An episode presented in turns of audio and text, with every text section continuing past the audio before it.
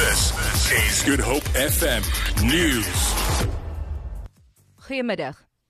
Die SAIK het 'n derde agtereenvolgende gekwalifiseerde audit vir die afgelope geldjaar ontvang. Volgens die uitsaaier is dit hoofsaaklik die gevolg van ongemagtigde, vrugtelose en vertwistende uitgawes. Die openbare uitsaaier se finansiële state toon dat sy verliese in 2015-2016 van 395 miljoen rand tot 411 miljoen rand toegeneem het. Die openbare uitsaaier se waarnemende uitvoerende hoof James Aguma het die nuus in Auckland Park, Johannesburg bekend gemaak, maar bygevoeg dat die korporasie nie bankrot is nie. Volgens Aguma maak die SAIK stadig maar seker vordering van die negatiewe toestand in 2013. Opinion just in summary. 2015 we had three qualification paragraphs license fees and receivables deferred tax tax payable and income tax and irregular fruitless and wasteful expenditure. This year we sorted the license fees and deferred tax issues. We are only remaining with the regular fruitless and wasteful expenditure. And the issue here colleagues is that we are dealing with historical matters Die Appelhof in Bloemfontein het beslis dat die wyse waarop die selfoonsyne gesmoor is tydens verlede jaar se staatsrede in die parlement ongrondwetlik en onwettig was.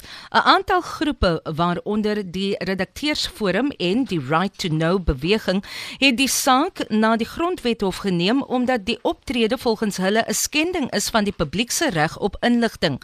Dit volg nadat hulle die Wes-Kaapse Hooggeregshof se vroeëre uitspraak betwis het.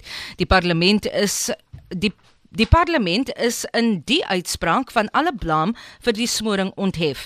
Die appelhof het vanoggend ook beslis dat 'n toestel wat syne smoor nie sonder die toestemming van die spreker en die voorsitter van die nasionale raad van provinsies gebruik mag word nie.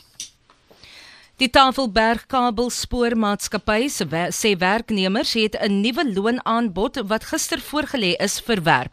Die maatskappy het 'n 10% verhoging aangebied vir werkers wat minder as R10000 per maand verdien en 'n 8% verhoging vir diegene wat meer as R10000 verdien. Werkers eis 'n 15% verhoging. Lede van die Kleinhandelvakbond, SAKAWU, het gister met 'n onbepaalde staking begin. Die maatskappy sê die kabels spoor bly in bedryf.